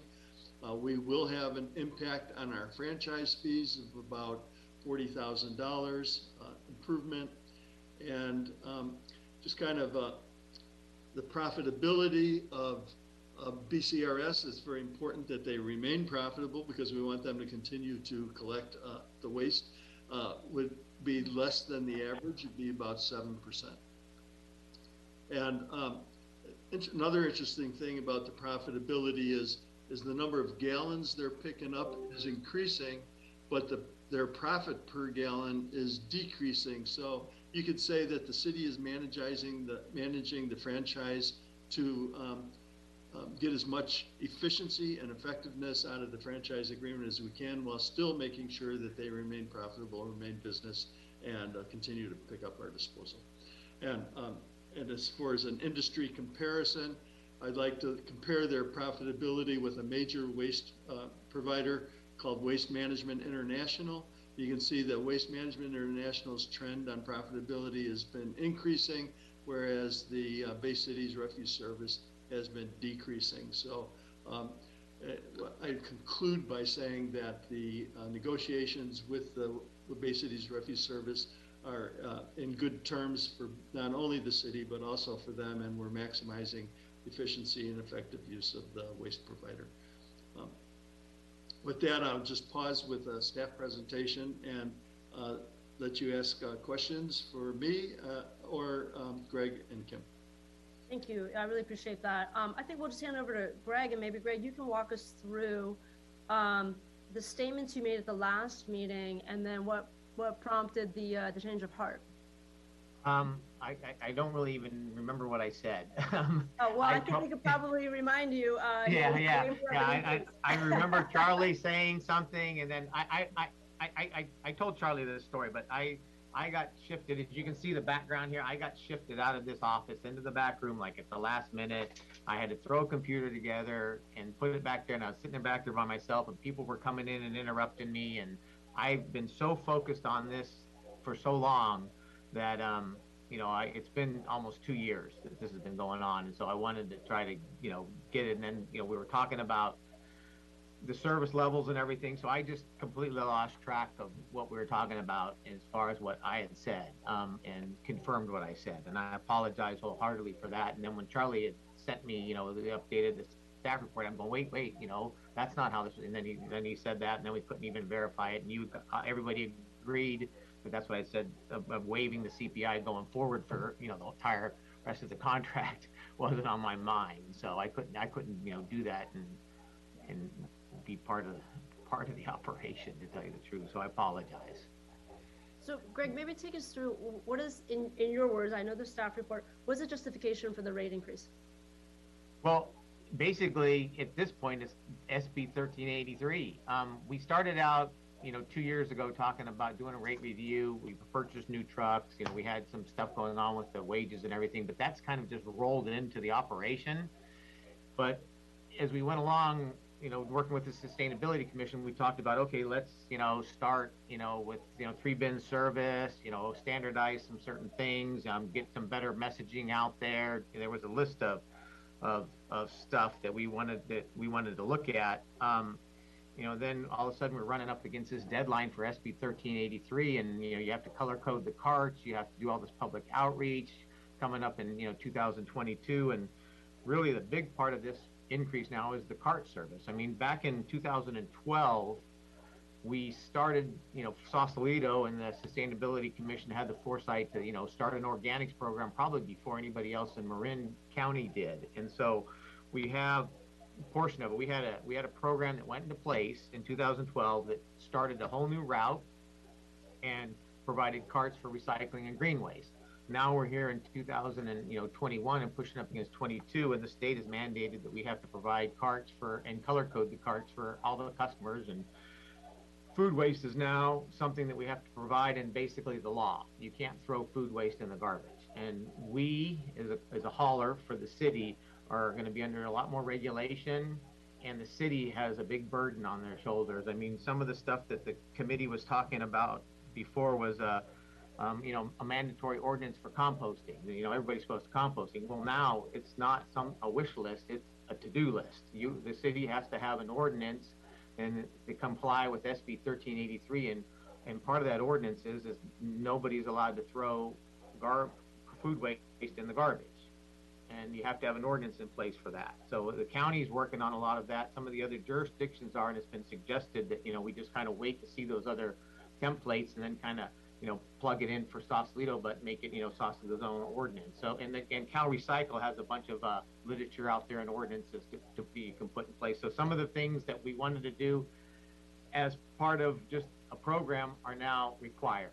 And that's really what's the driving force behind this. So we trimming down what we kind of thought because of, everything that's going on in the environment we're in right now, but now we have SB 1383. We've already done 1826 and 341, and I think it's another one's 827 that focused on commercial and multifamily. We worked with CalRecycle, we worked with the city and brought them all on board, but that's all been part of our operation. But now we have this big expense where we have to, provide carts, we upgraded the equipment too, and that's the driving force behind this. Okay. So you kind of captured this, but I want to give you the opportunity. There are other sort of, I guess, more green type services are out there. Do you want to hit on anything else that you feel like you offer that is unique or really like a unique value prop for you? For us as a company, for Sausalito? Mm-hmm. Yeah, I mean, we provide additional services to the city. I mean, within what we do. I mean, there's the city facilities are serviced. We service the downtown. We provide other services with sweeping and cleaning. So that's all part of our service level. But that's already kind of built into everything we do. I mean, going forward, we're going to have more public education. More community involvement. I mean, working with the Sustainability Commission a little bit more on, making sure our messaging is consistent and up to date. I mean, I've already worked on labeling, and so that kind of stuff is what we're working on, and and just being part of the city operation is what we kind of pride ourselves in. Well, I appreciate that. I don't have any other questions for you right now. I think you were here at the beginning of the meeting because it's just me tonight, today, and the mayor was unable to join us. We can have a thorough discussion, but we can't make any recommendations since without the mayor, it's not a committee, it's just me. But thank you for staying on with us. We'll have time if you want to respond. I think we'll probably have a handful of members of the public who are here to speak to this. So Serge, can you see if anybody wishes to speak? Madam Vice Mayor, we do have Lauren Lilly on the line, and I'll ask her to unmute and share her video. Fantastic, thank you. Welcome, Lauren. Thank you, Madam Vice Mayor. So I am the chair of the Sustainability Commission as of last Thursday, and thank you. And I serve on the subcommittee of our commission that focuses on these waste issues. So I'm here today to just quickly voice my support and the collective commission's support for the resolution put forth. I've had the pleasure of working with the commission, through the commission with Reg and Kim and the Bay Cities Refuse team for 2 years. I've observed this really, really great example of private-public partnership firsthand. And while our previous waste-related efforts have been focused on important issues like advising on the enforcement of the city's single-use plastic ban and e-recycling drives and supporting education on recycling, will all be truly tested with SB 1383. It's a different ballgame now because we have this mandatory regulation. So it has real teeth. The city's going to be on the hook for non-compliance, and we're really driving our new grant cycle through the commission, all those funds, to work with a consulting firm to help us help Greg. So it's going to be a real big project. This element of the rate increase is really a key piece. We don't have Greg's there to help us. It's going to fail. So that's all I wanted to say, is just voice my support, and thanks for Greg for all the good work, and looking forward to supporting this in any way we can on the commission. It's going to be a bit of a big lift, but we're here to help. Thank you, Lauren. So what you're saying is you think that this provider will help us achieve some of our zero waste goals, and from a sustainability perspective is the right choice. Yeah, I'm behind the rate increase. I think it's what's needed to do the very basics that Greg and team will need to do to comply. Great. Thank you very much for joining us today. I do see another hand up, Kathy Hutton. Serge, will you? Kathy, you've been asked to unmute and share your video. All right. You'll regret the video, but that's okay. Thank you. Had to look at me all day, yeah. Do my best. Just to introduce myself, I was a former commission member, and I served 6 years, and my expertise is I worked in the waste management field for 10 years myself. And so not only have I been a big proponent of everything that we're doing in terms of the recycling and composting in San Francisco and in Sausalito, sorry, but especially what BCRS has been doing, having worked in the industry. And I'll just say it, you know, working with a mom and pop, I used to work with Recology over in San Francisco, and then I was at the Ecology Center in Berkeley. They've been fantastic as far as what you can expect from haulers in your city and not dealing with a giant corporation. So just want to also voice my support for this ordinance or this resolution, and for the increase.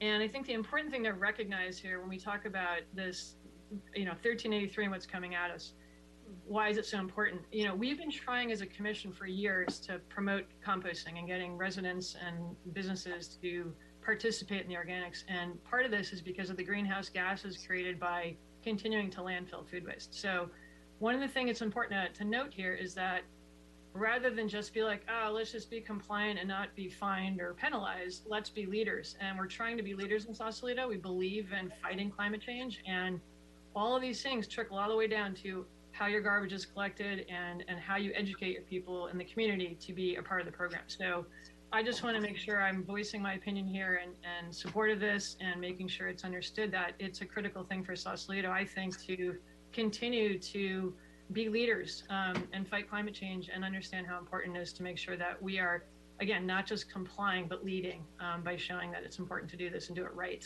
And we're a little bit behind in basic things like the three-cart system Greg is talking about.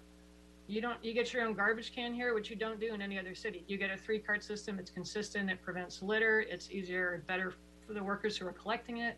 There's a lot of reasons to do this, and it's a very reasonable rate. It's less than most cities, and I think it's actually a bargain. So anyway, just want to support that and thank everyone, and especially Greg and Kim at BCRS for all the work that they've done for the city.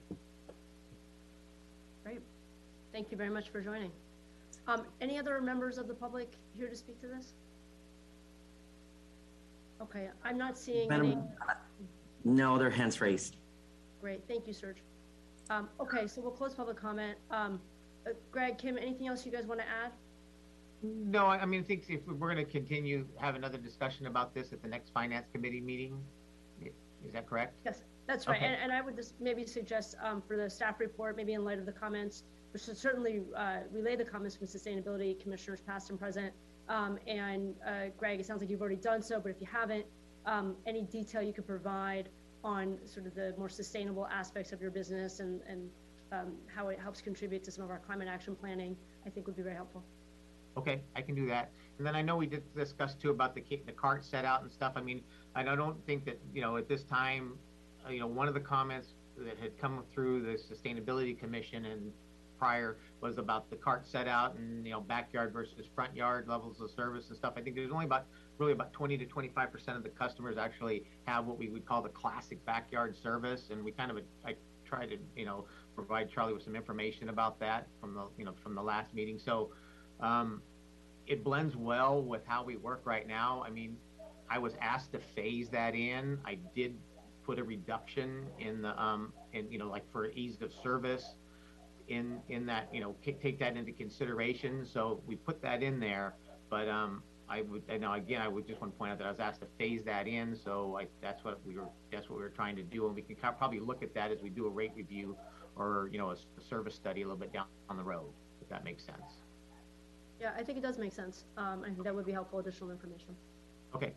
Thank you. Great. Okay, you're welcome. Okay. Well, thank you for joining. Sorry we can't take action today. Charlie, anything more to add on this? No, I just mentioned, Vice Mayor, that to Greg and Kim that as soon as the Finance Committee is rescheduled, I'll let you know when it is. Okay, thank you. Okay, great. Thank you, Madam Mayor. Appreciate it. Thank you. Still just the Vice Mayor. Oh, yeah, okay. All right. I'm thinking ahead. Yeah, it's all good. Janelle's fine too. Yeah. Okay. Okay. Thank you very much for joining. I appreciate you taking the time. Sure. All right, Charlie, one more item with 15 minutes to go. I think we can do it. I think we can. So this is really quick. We have a Sausalito resident parking program. That parking program allows residents with a residential parking permit to park for 3 hours in downtown area for free every day. Historically, we billed for that going back to 2018. That practice was stopped if someone exceeded the 3 hours. And I just wanted to bring back to the Finance Committee that, you know, that's probably around $1,500 a year that we could be recovering, and just wondering if we want to enforce that policy. The previous administration stopped it, so. Charlie, 1,500 total? Yeah, it's not much. So it begs the question of what led you to? Oh, I'm sorry. Yeah. It's 5,000 to 6,000 annually. Okay. Yeah. What was the overall thinking behind adding this to the agenda with such a small amount? Is this just, are you suggesting we look at the overall policy, overall parking fund? No, basically I have a staff member who used to do it, was irritated that she's not doing it, and wanted to make sure that the former administration and the current administration, that the council is aware that we're not maximizing our accounts receivable. Got it. Okay.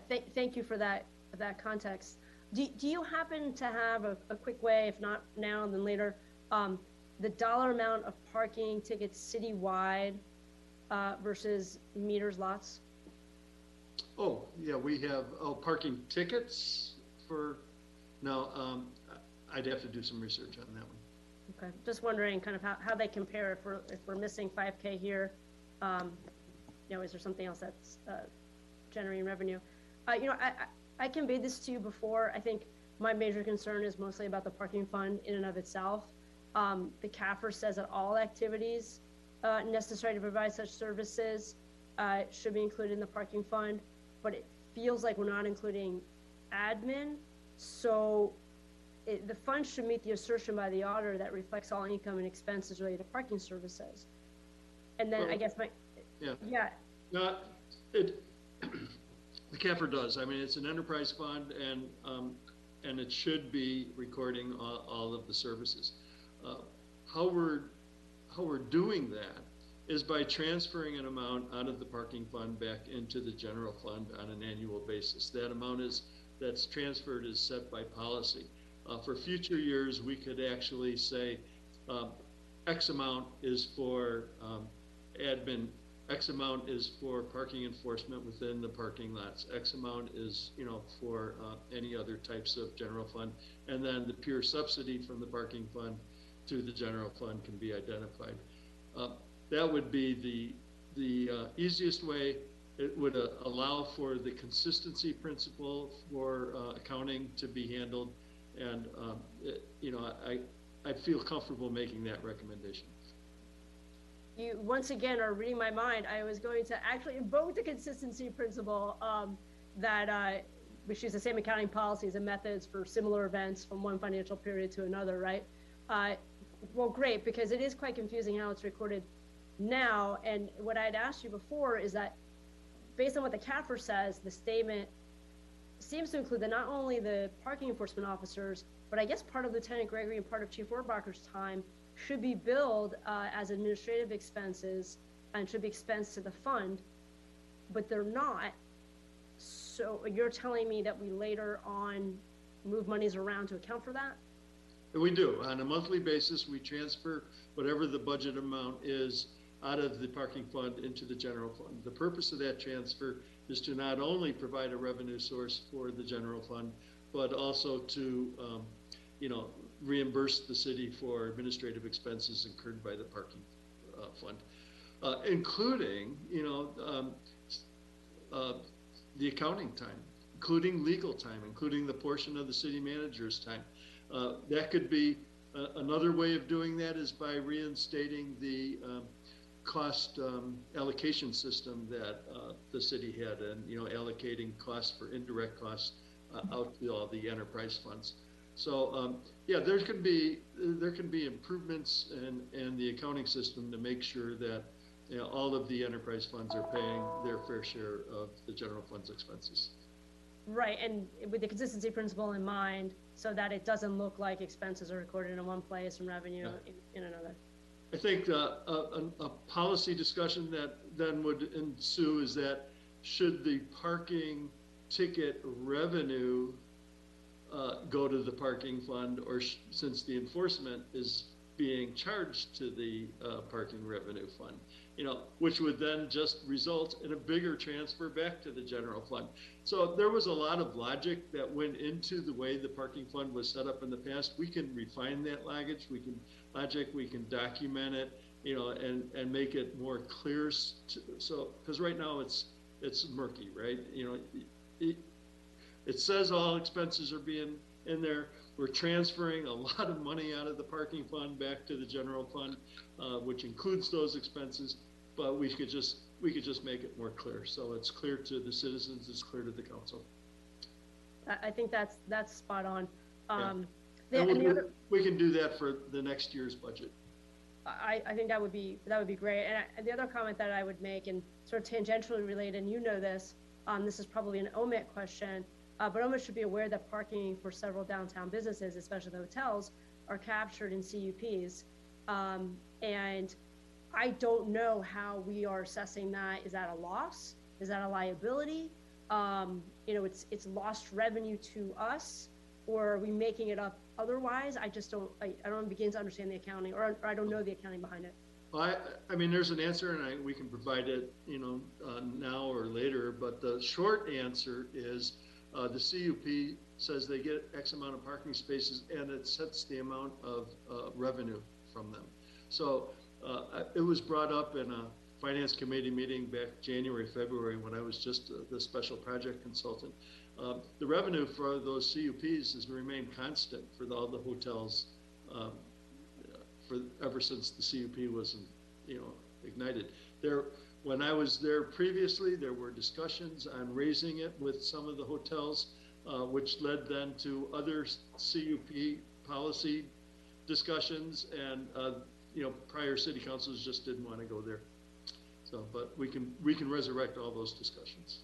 Yeah, I'm actually just thinking about it in the context of the lease competition we had today and making sure that, you know, we're taking care of the allocations we've made to our businesses, but we're also collecting the rents that are due, right, and just tracking and managing that well.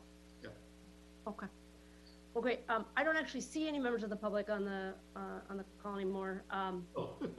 City Clerk, if anybody has lasted with us. Madam Mayor, I think you are correct. I think everyone is gone. Okay. We have Heather as a guest, but I'm not sure who that is. Heather works with Trident. Yeah. Oh, our Heather. Okay. Our Heather, yeah. It's our Heather. She's a very valuable finance department employee. Couldn't do much without her. Well, so, Charlie, this is a great meeting. Anything to sum us up? I just want to thank you for getting us out on time. My pleasure. Thank you for all your efforts. Heather, thank you for helping and working with Charlie. And Greg, thanks for being here. And Serge, thank you for your time. Great. Have a great afternoon. Have a good afternoon. Bye-bye. Bye-bye.